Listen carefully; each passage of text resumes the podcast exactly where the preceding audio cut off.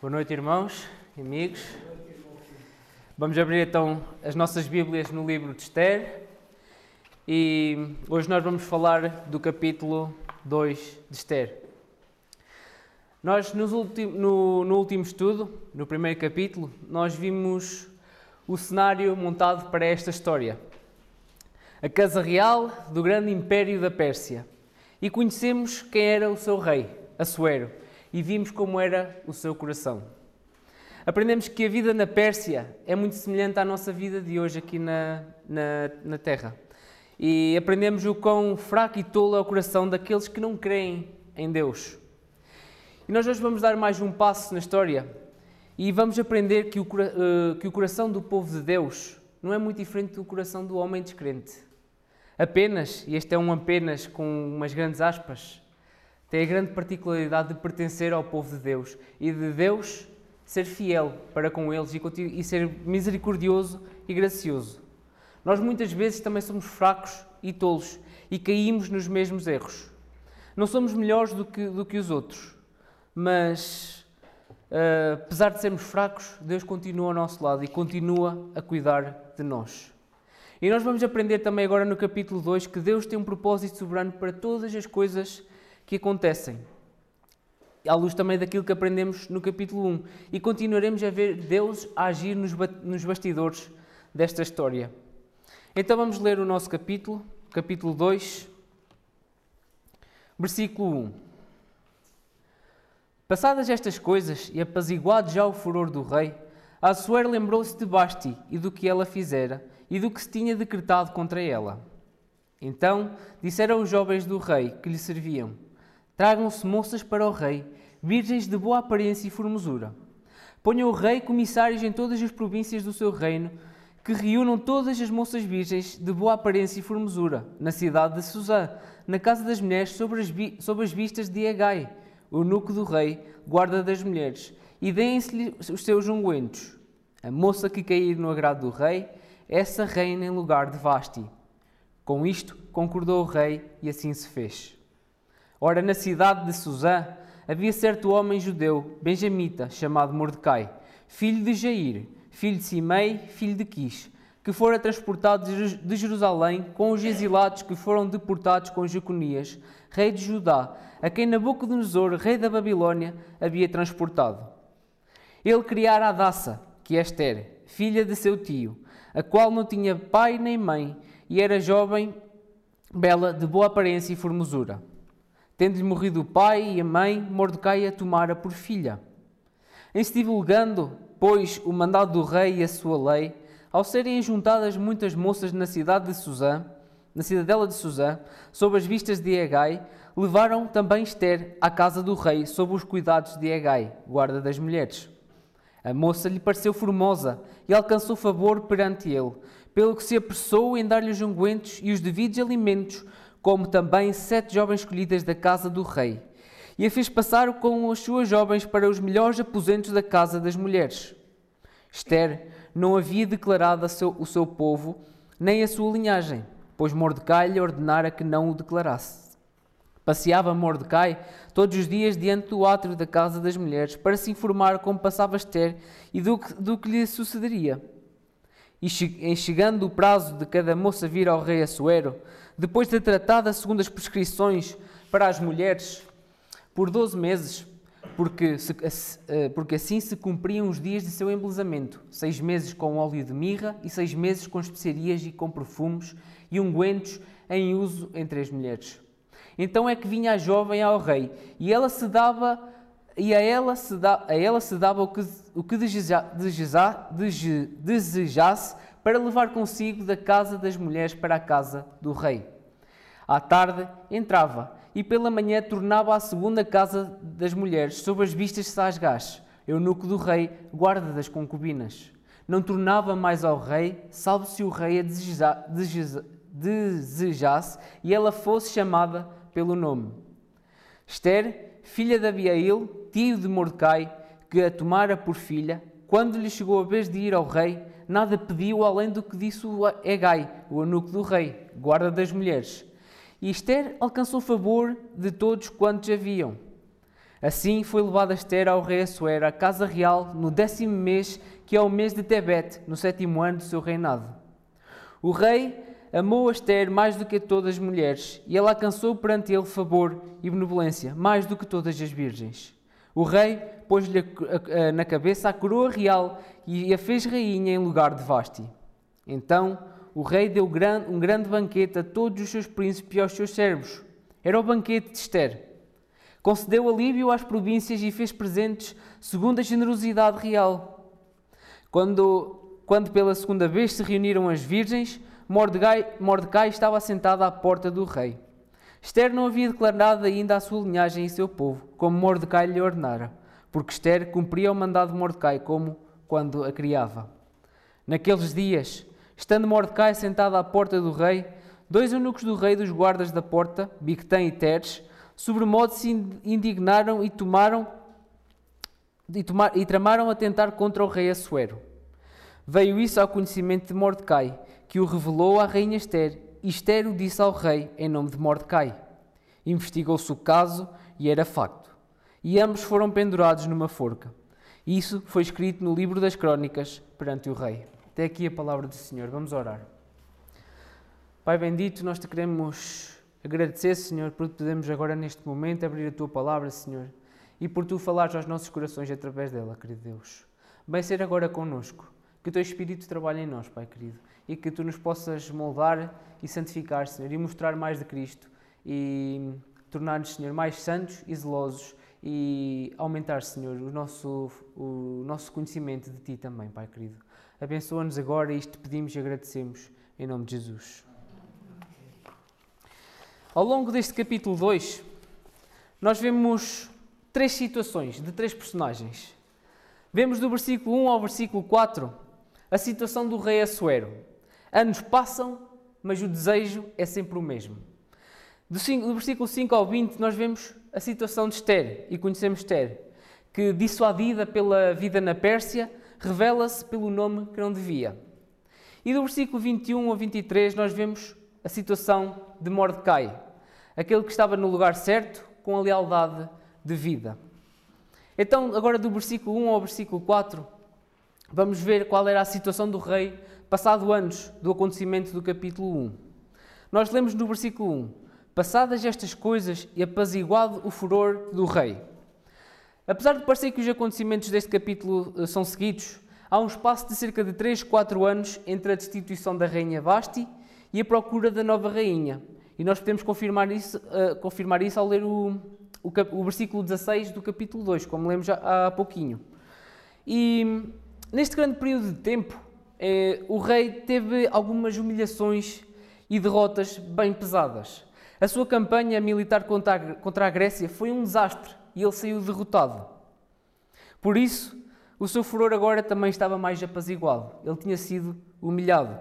E toda a sua raiva e ira não lhe traziam proveito nenhum.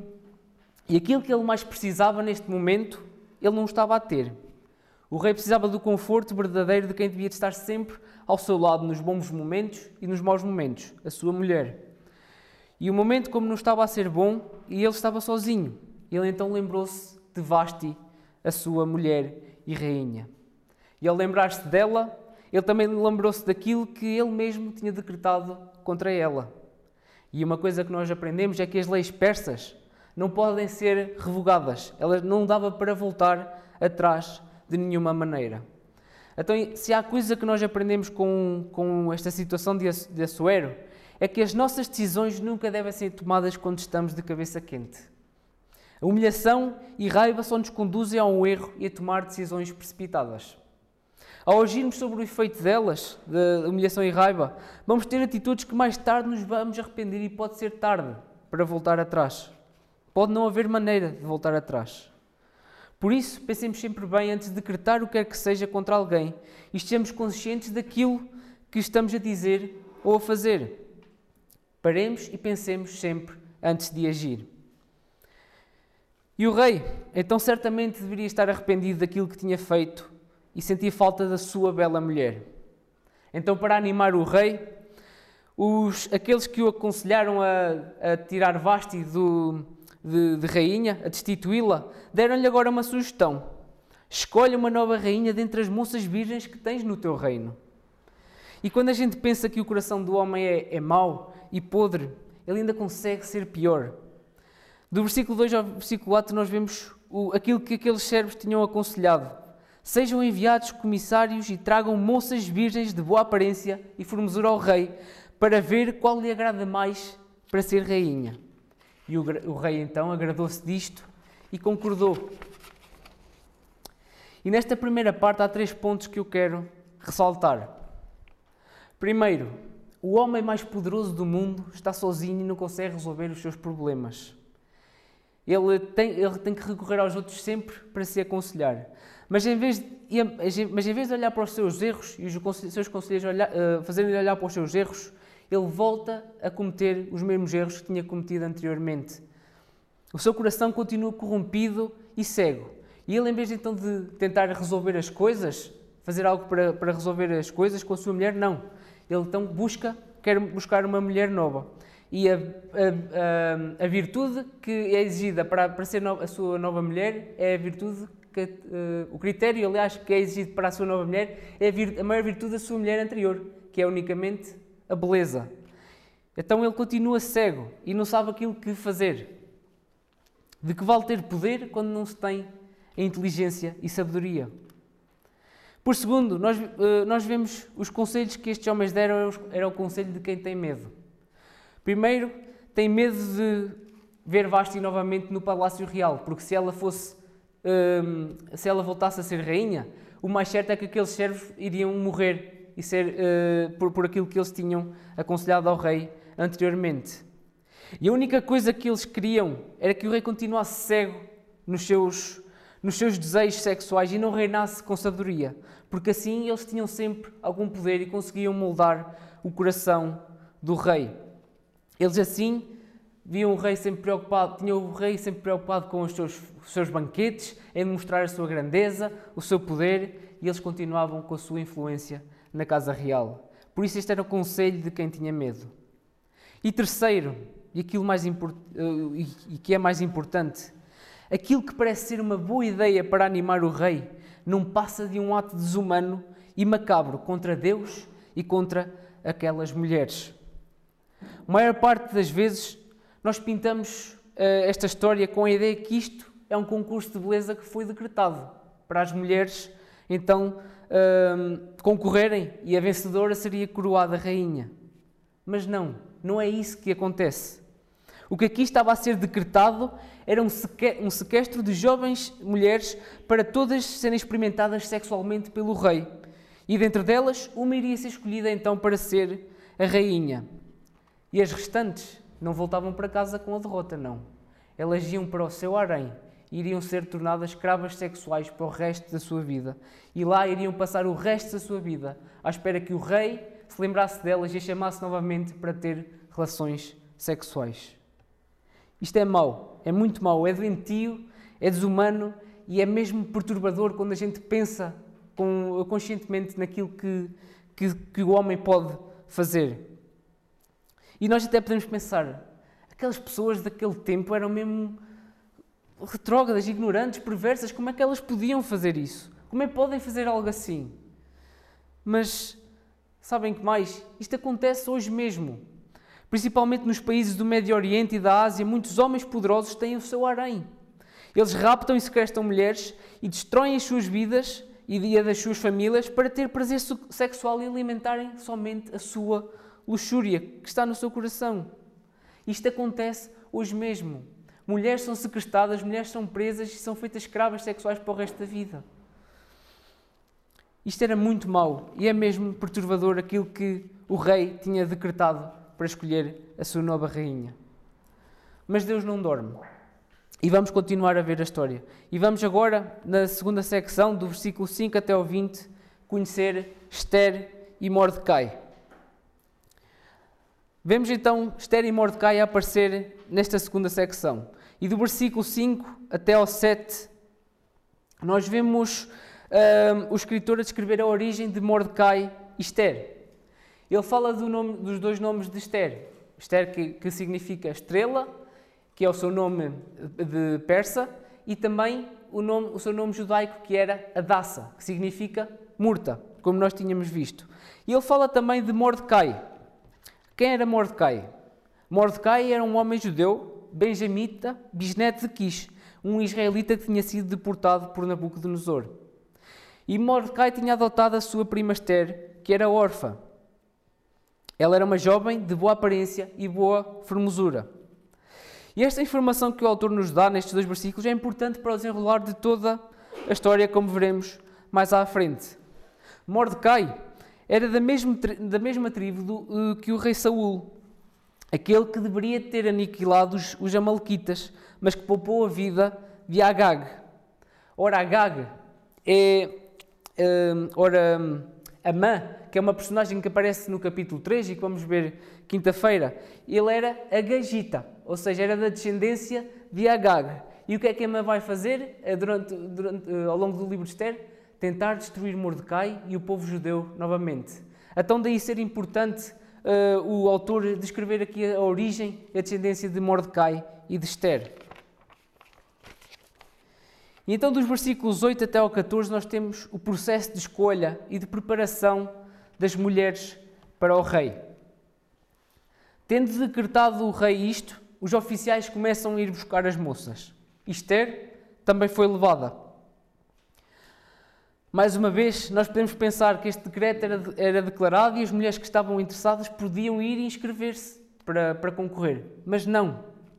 Como nos descreve Emílio Garofalo no, neste livro, e algumas coisas, uh, esqueci-me de dizer ao algumas coisas que eu estou a citar e a dizer, uh, eu retirei das ideias do que o, que o autor tem no livro, que são bastante interessantes. Ele diz-nos o seguinte, acerca disto. Os oficiais batiam às portas das casas, entravam e revistavam tudo para encontrar as moças belas. De pouco valia, que elas, de pouco valia elas esconderem-se, porque seriam encontradas e levadas. E nós imaginemos este cenário. Como é que se sentiriam os pais daquelas moças ao verem as suas filhas serem levadas para serem experimentadas sexualmente pelo rei e tornarem-se escravas sexuais para o, para o resto das suas vidas? Como é que se sentiriam aquelas famílias ao ver isto? Estima-se que, que, a média de idades das, das mulheres que habitavam nos haréns destes homens era de 17 anos de idade. Imaginem o tempo que elas lá estavam, com que idade é que elas eram sequestradas para ir para lá. Isto é doentio. Nós não estamos a falar de mulheres já com 20, 25, 30, 40 anos. São jovens moças de 12, 13 anos que eram levadas para serem experimentadas sexualmente por um homem e ficarem presas a ele o resto das suas vidas. Mas este cenário tão perturbador, eh, nem, nem todas as pessoas pensam assim. E o mundo não pensa assim desta maneira. Muitas daquelas moças, se calhar no, no, reino da Pérsia, viam isto como uma oportunidade única nas suas vidas para poderem subir uh, de estatuto e subir na vida. Ian Duguid diz o seguinte: provavelmente poucas teriam tentado resistir à convocação real e muitas considerariam uma maravilhosa oportunidade de ter uma existência confortável, ainda que sem sentido. Para muitas, talvez fosse como ganhar a lotaria. E não é difícil nós imaginarmos isto. Hoje mesmo as pessoas são capazes de trocar a sua liberdade e felicidade por algo que dá uma segurança e uma estabilidade aparente. Quantas pessoas é que têm empregos que detestam só para ter um salário maior? Nós olhamos para o mundo e vemos que as pessoas sacrificam as suas vidas em prol de algo tão fútil como o prestígio, a riqueza, a beleza e o prazer momentâneo. Não é difícil ver isso. As pessoas são assim. Por, como, como a frase que eu, citei, como eu citei, para ter uma existência confortável, abdicam de tudo que é importante e precioso na vida. Mas assim como é o coração do descrente, que é pecaminoso, assim também é o coração do crente. Nós, mesmo depois de nos convertermos, continuamos a falhar e a fazer escolhas erradas e a trocar o nosso Deus pelas coisas deste mundo. E nós vemos ao longo deste relato Mordecai e Esther a fazer isso mesmo. Esther foi levada e o livro não nos dá pormenores ao certo de, de, de, se Mordecai fez alguma coisa para impedir isso. Parece que Mordecai apenas lhe disse no versículo 10 para ela não revelar a sua identidade. Foi a única coisa que Mordecai lhe disse e que nos é relatado. Mas parece que ele viu aqui uma oportunidade também para a sua, para a sua prima Esther subir na vida. E Esther também não parece ter-se preocupado com a sua santidade neste momento e fez tudo para conseguir cativar todos os oficiais. Eles, eles Esther e Mordecai, podiam ter-se negado e revelado as suas origens, dizer que não podiam uh, compactuar com tal coisa, afirmando serem povo de Deus e que não lhes era permitido fazer aquilo. Mas eles não quiseram enfrentar essas consequências naquele momento, por isso não o fizeram. Então, do 9 ao 14, nós vemos que Esther alcançou favor diante de Hegai, uh, diante do guarda das, daquele que tratava da saúde sexual do rei. E Hegai então apressou-se em enviá-la logo para os melhores aposentos e dar-lhe uma alimentação específica e ungüentos para a preparar para o rei. Ela passou por um tratamento de beleza, como nos descreve o capítulo, uh, dos, os versículos 12 até, até ao 14 uh, passou por um tratamento de beleza de 12 meses, seis com óleo de mirra e seis com especiarias e perfumes. E aqui, todos os homens aprendam. Nunca mais reclamem com as vossas mulheres de demorarem 30 minutos a preparar-se para uma coisa. As mulheres demoravam 12 meses a preparar-se num tratamento de beleza. Mas claro que isto é, é brincadeira. Vamos continuar com aquilo que é, que é, que é importante. Esther alcançou favor esta é uma, uma expressão importante que aparece três vezes ao longo deste capítulo. E este termo era usado no Antigo Testamento quando Deus é compassivo e gracioso para com alguém. E é interessante ver que Esther alcançou o favor uh, diante daqueles, daqueles homens. Certamente ela era muito bela e ela também fez por isso. Mas também, claro que há sempre algo mais. E há a mão de Deus por trás disto tudo. E aqui vemos então que Esther como eu disse, não estava preocupada com a sua santidade. A sua identidade, identidade judia, judaica, que é verdadeira, ficou para trás. Aqui já não havia mais a taça, mas havia somente Esther. E para, para conseguir alcançar o seu objetivo, então Esther quebra os mandamentos de Deus quanto à alimentação e quanto à pureza. Tudo, não, eh, tudo isso não parecia importar para, para agora, para este momento. E nós podemos pensar, como é que esta história está na Bíblia? Se nós compararmos Esther com José no Egito ou Daniel na Babilónia, há um grande contraste no comportamento deles. Como é que é possível Esther fazer este tipo de coisas? Porque ela sabia aquilo que estava a fazer. E isso era algo bom? Claramente que não. Obviamente que não é algo bom. Mas nós temos que nos lembrar de uma coisa: Esther não é Jesus. Ela não é perfeita como nenhum, nenhum de nós hoje é perfeito. Ela é humana, pecadora e cometeu erros e fez escolhas erradas. Digamos que Esther é muito, muito, é muito parecida connosco, ou nós com, com Esther. E que a nossa única virtude, assim como a dela, é pertencer ao povo de Deus. E nós, na nossa vida, nós falhamos a toda a hora e tomamos decisões erradas e desonramos a Deus. Todos os dias na nossa vida. E por causa disso nós deixamos de ser salvos e deixamos de ser filhos de Deus? Claramente que não. Quantas vezes é que nós não ocultamos a nossa religião para tirar, proveito do, tirar proveito do mundo ou para não sermos rejeitados pelo mundo? Tememos mais ao mundo do que a Deus e queremos agradar mais ao mundo do que a Deus com as nossas escolhas. Quantas vezes é que não deixamos a nossa identidade cristã dentro destas quatro paredes e lá fora somos outra coisa completamente diferente? Isto é um alerta para nós. Nós não podemos dizer que somos cristãos e depois agir de maneira diferente. Se somos cristãos, esta é a nossa identidade. E o que nos vale, e que valeu a Esther, é, é Deus ser tão gracioso e tão misericordioso para com o seu povo. O que vale Esther é Deus ser fiel. Com este tipo de atitudes, todos nós merecíamos castigo e punição, com as nossas escolhas erradas. Mas Deus ainda assim perdoa-nos e transforma o nosso mal em bem e cumpre perfeitamente o seu plano eternal. E com isto eu não estou a dizer que, ou a dar aqui um livre passo para nós pecarmos, porque Deus vai remediar tudo. Se nós entendermos assim, é porque estamos a entender mal a graça de Deus. Não estamos a entender aquilo que Deus quer de nós e não entendemos aquilo que Ele nos deu. Os fins nunca justificam os meios e nós nunca devemos pecar para atingir um fim maior. E também temos que nos lembrar que não são os nossos pecados que frustram os planos de Deus. Nós, nós temos que entender que Deus é soberano, Ele controla todas as coisas. Podemos não entender como isso acontece, mas isso é verdade. Tudo acontece porque Deus assim o determinou e tem um propósito maior. Como diz Mark Dever, a vontade do Senhor sempre se realiza, apesar dos homens serem agentes totalmente livres. Deus não é culpado do nosso pecado, também não é isso que eu estou a dizer, mas a sua vontade é sempre feita, mesmo quando nós pecamos. Deus não deixa de ser soberano. Toda esta história mostra isso mesmo.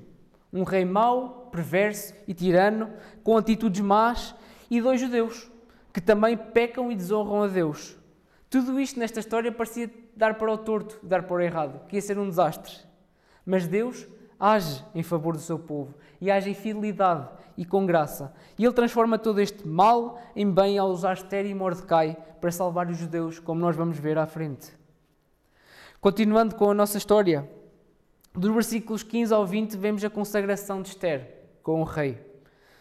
Depois de toda a preparação, chega a vez de Esther de ter a sua noite com, com o rei Assuero. Sendo ela astuta e obediente, algo que ela tinha uh, aprendido com, com Mordecai, e isto é um ponto bom de Esther. Ela era obediente e, e, e era inteligente.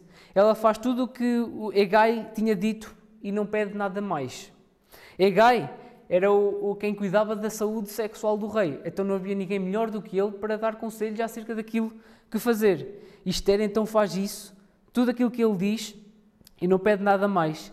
E então conquista o favor do, do rei e agrada ao rei. E o rei amou mais Esther, ou preferiu Esther, a todas as outras mulheres.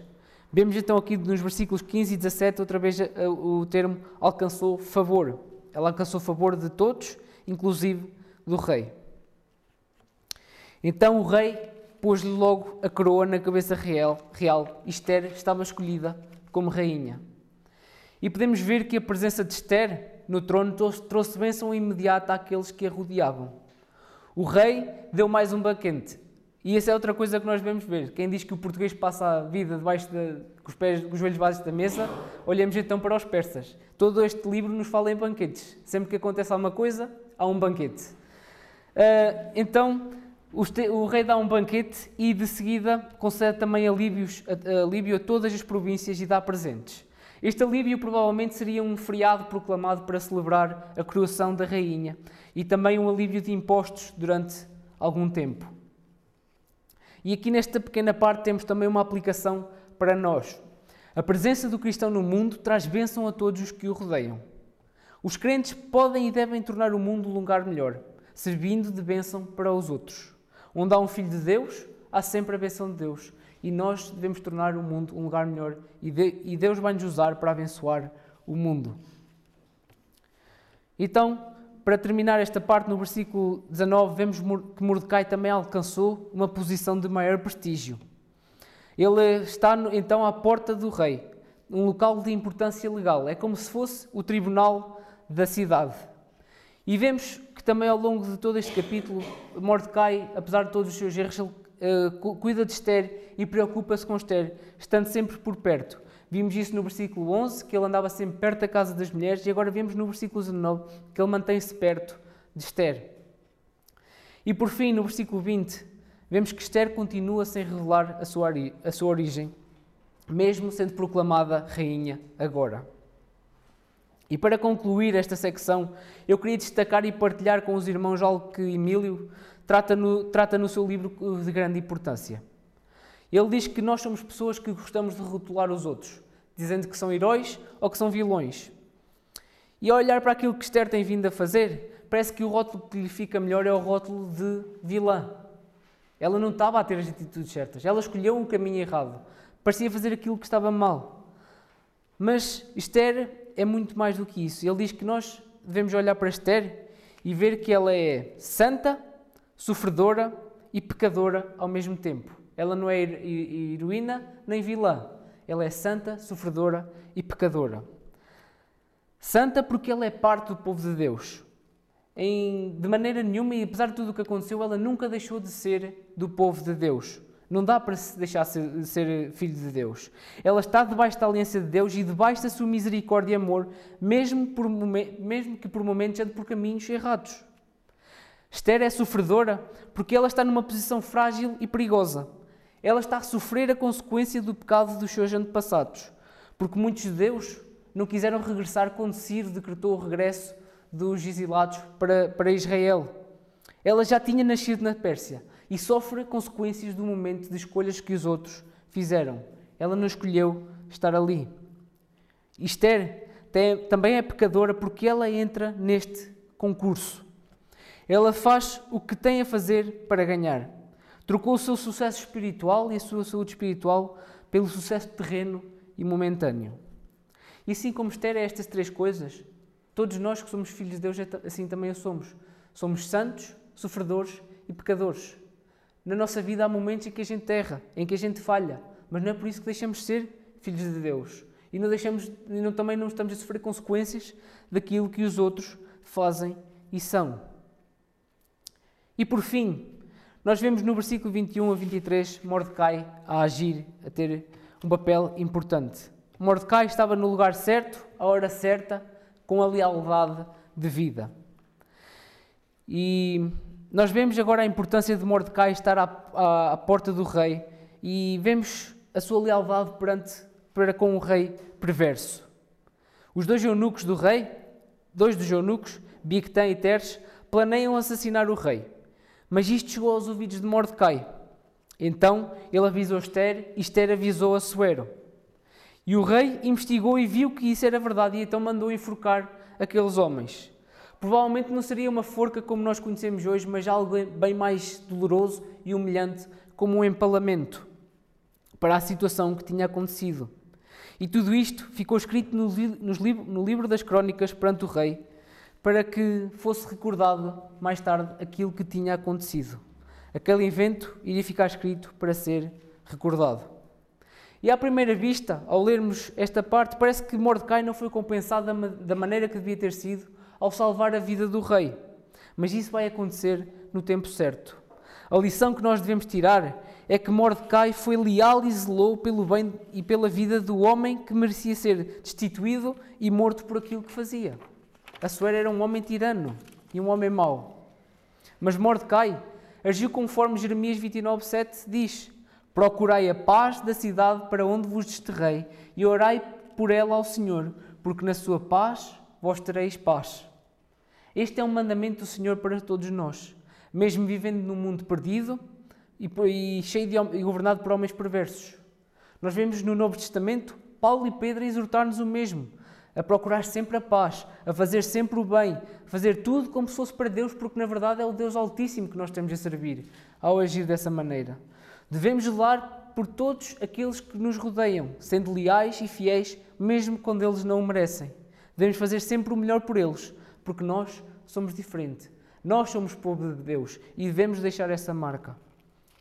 E se até aqui Mordecai e Esther tinham deixado a sua religião de lado e feito escolhas erradas, parece que a partir, deste, a partir daqui eles fizeram aquilo que estava certo. Eles podem ter falhado anteriormente e ter desonrado Deus, mas Deus foi gracioso e benevolente para com eles e deu-lhes mais uma oportunidade. Então, para concluir, nós aprendemos aqui, em primeiro lugar, que Deus é soberano.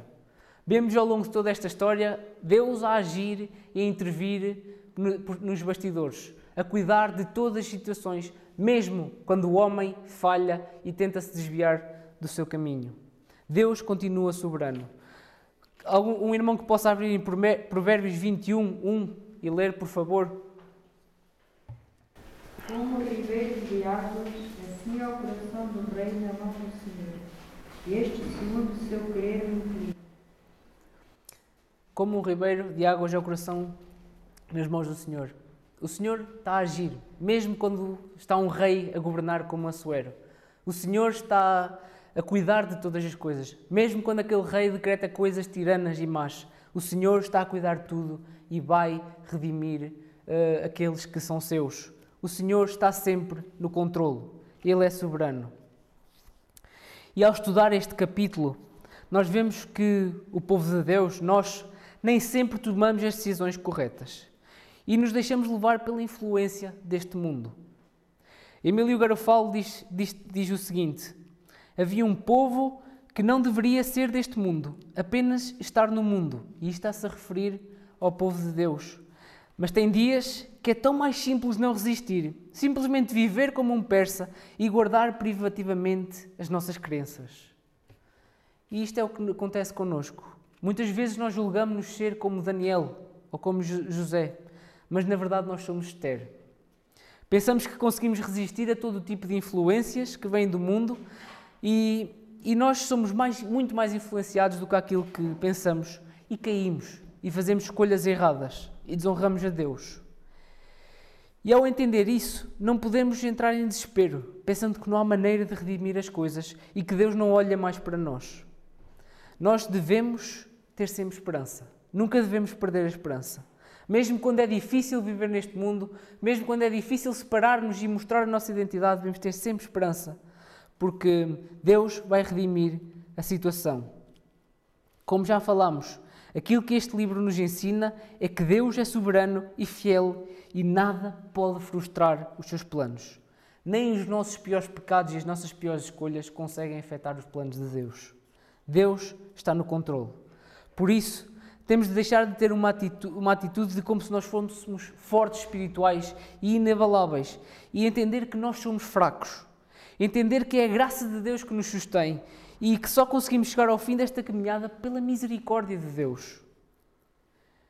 E por fim, nós temos de escolher que rei é que nós estamos e queremos agradar. Agradamos aos assueros deste mundo ou queremos agradar, agradar ao verdadeiro Rei Jesus Cristo? Jesus é o nosso Rei. Ele é o Rei dos Reis e o Senhor dos Senhores. E ele é completamente o oposto do Rei Assuero. Jesus é um bom Rei, aquele que governa bem. Assuero, como diz Emílio, fez um sequestro para ter a sua noiva. Segrestou várias mulheres para daquelas escolher, escolher uma para si. Mas Jesus veio ao mundo e fez um resgate em vez de um sequestro, para salvar a sua noiva.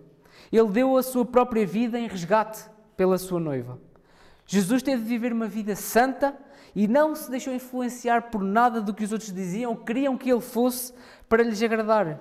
Jesus manteve sempre a sua identidade e foi até o fim da sua vida assim.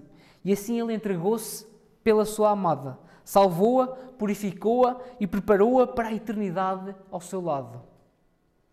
Quão maravilhoso, irmãos, é nós vermos o nosso, como é o nosso Rei Jesus, aquele que tudo fez por nós. Basta-lhe nós, entregar, nós entregarmos as nossas vidas a Ele, porque Ele já tratou de tudo. E por fim, cabe-nos a nós, agora no tempo que ainda estamos neste mundo, fazer o tratamento de beleza para essas grandes bodas, para a eternidade. E esse tratamento de beleza é viver uma vida de santidade, piedade, pureza, integridade e humildade. E sempre com a consciência que nós só iremos conseguir viver assim pela intervenção do Espírito Santo na nossa vida e não por nós mesmos. Nunca vai ser por nós, mas sim pela graça e pelo Espírito Santo. E nós ainda vamos falhar muito, podemos vir a falhar muito, mas lembremos-nos: Cristo nos sustém, Ele é fiel Ele agrada-se de nós e irá sempre estar connosco até ao fim a cuidar de nós. Que o Senhor nos possa abençoar e, e fortalecer os nossos corações.